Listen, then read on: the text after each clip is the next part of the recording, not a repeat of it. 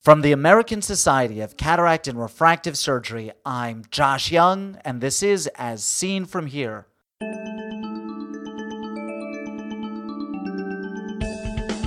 On today's podcast, New Year's resolution eliminate chlamydia. After the six biannual treatments, uh, we found no infection in any member of either of the community at any age. First, this. As seen from here reaches ophthalmologists in 98 countries, transfers more than half a terabit of podcasts every month, but the potential audience is much larger. Please tell your colleagues about this free resource, Flattening the Ophthalmic World. And while you're at it, let your residents and fellows know about Open Ophthalmology, a free basic science video podcast already a force in ophthalmic education with 1,800 viewers watching 6,000 video lectures every month. Information wants to be free. Help me give it away.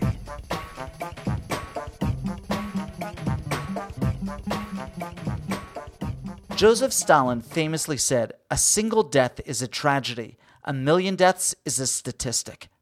As physicians, as human beings, we find the sentiment abhorrent. But the story of chlamydia puts the lie to our opprobrium, ours, but not Tom Lietman's. Dr. Lietman has just published results of a program to eliminate infectious trachoma from severely affected Ethiopian villages. It's with pleasure that I welcome him as my guest today. Tom Lietman, welcome to As Seen From Here. Your paper deals with treatment at the population level. Before we discuss your work, I need you to define some terms for us. What is control? What is elimination? And what is eradication? Epidemiologists have their own definitions for each of these that are a little bit different than what's in the English dictionary. Um, I think eradication is the most intuitive of them. Eradication means complete disappearance of the organism from the entire world, at least outside of the laboratory. So, in a natural setting, complete elimination. Smallpox is the only infection that's been eliminated or been eradicated, I'm sorry, by a public health program. Elimination uh, epidemiologists have defined as local eradication. So you can eliminate infection completely from a community, from a district, from a state. You can even eliminate it from a hemisphere. Uh, but you still have to be wary of reintroduction because you haven't eliminated it globally. Uh, that would be erad- eradication. So polio is a good example of something that's been eliminated. It's been eliminated in the Western Hemisphere. Control just means that you reduce infection to a low level, but the continued intervention is necessary to keep it at this low level. And typically, uh, the WHO likes infections to be controlled at a low enough level that the disease resulting disease is not a major public health concern. How can control be achieved? With trachoma, there are two basic ways. One is to try and reduce transmission, and the WHO recommends a number of things. They recommend education, hygiene programs, latrine programs.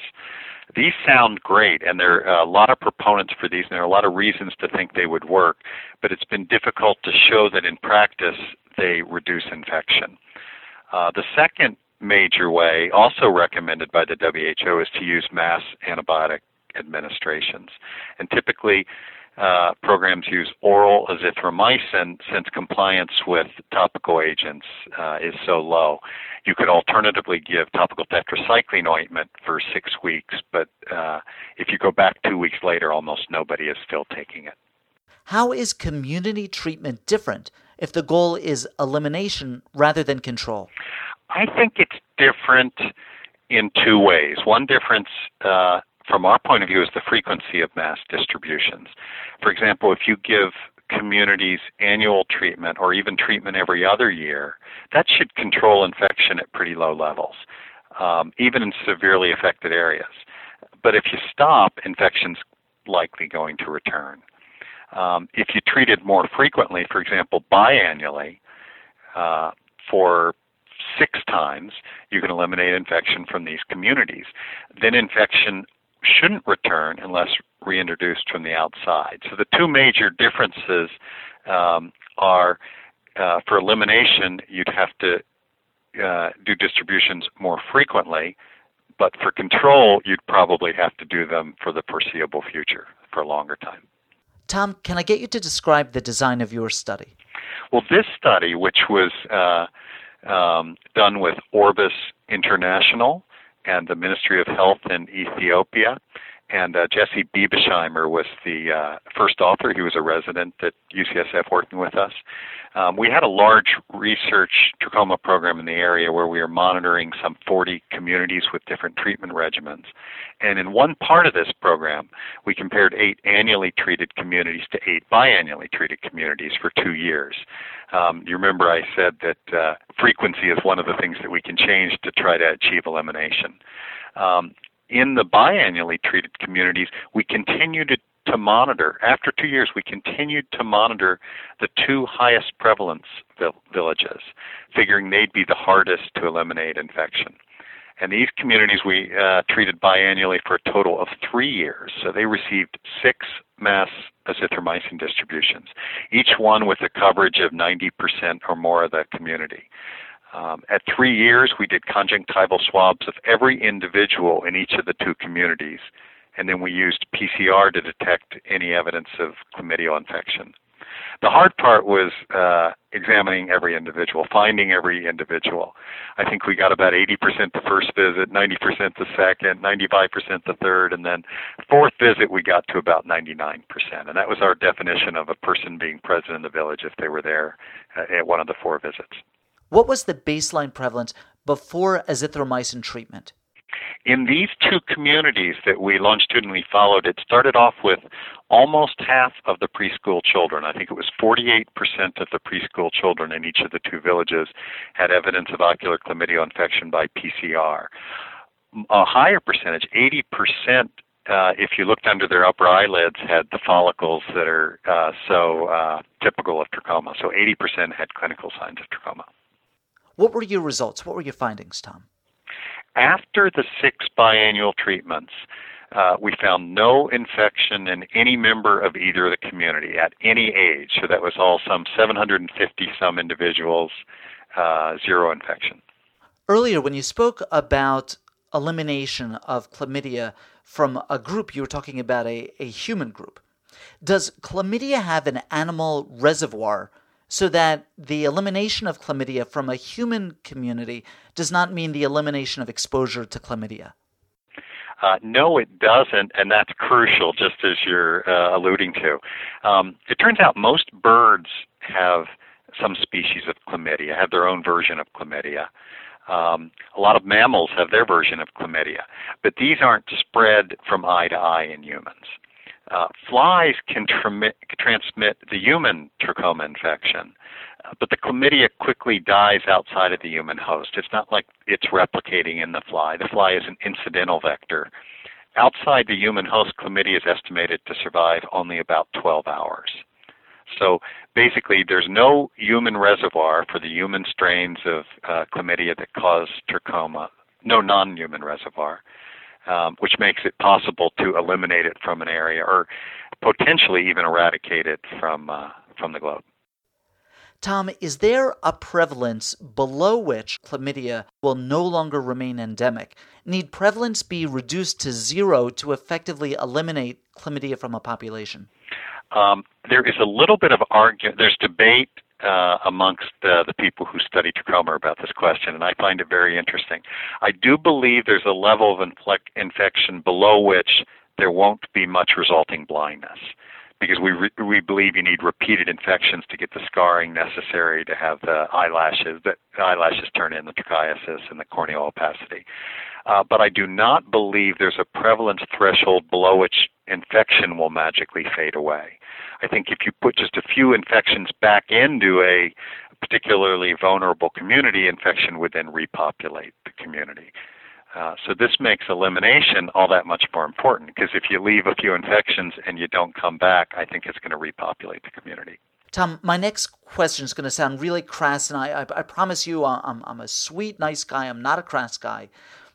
Given the economic costs associated with trachoma related morbidity, is azithromycin affordable?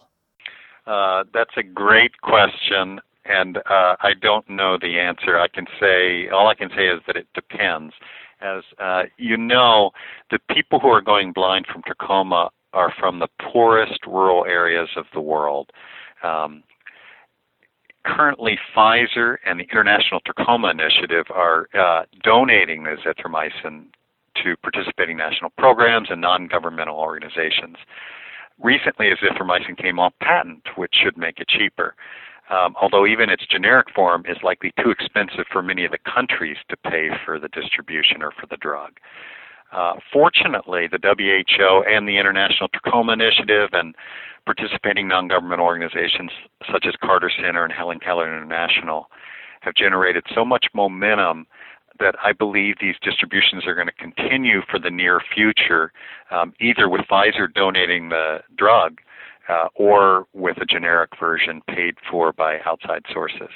But it, I think the uh, the economic cost effectiveness question is an important one because mass distributions are expensive.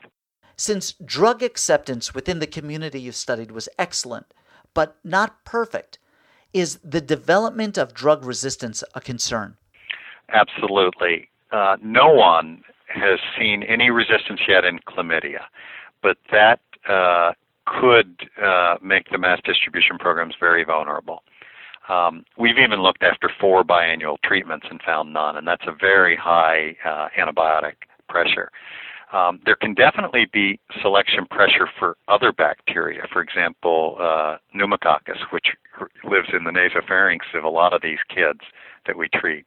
Um, pneumococcal resistance to macrolides like azithromycin and erythromycin uh, can increase with multiple treatments, particularly if we're treating twice a year in some of these severely affected areas. Uh, resistance to other drugs, such as penicillins, seem not to increase because you treat it with azithromycin, which is a good thing. Also, uh, there's evidence that the resistance that is selected for with pneumococcus gradually disappears after the treatments are continued, so it may not be a permanent effect. But the most important thing is, uh, as as of now, we haven't seen any uh, resistance in chlamydia itself. Tom Lietman, thank you so much. Thank you, Josh. Tom Lietman is professor in residence and director of the World Health Organization Collaborating Center at the Francis Proctor Foundation at the University of California, San Francisco in San Francisco, California.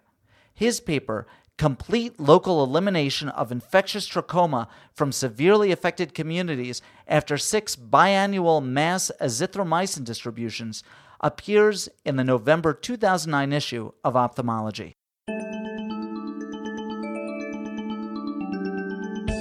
Ask questions of Dr. Lietman or any of our previous guests, or make a comment about any of the topics we've discussed. These interviews are meant to be the start of a conversation in which you participate. Write to me with your questions or comments at jyoungmd at gmail.com. As Seen From Here is a production of the American Society of Cataract and Refractive Surgery. Be a part of the next podcast. I'm Josh Young.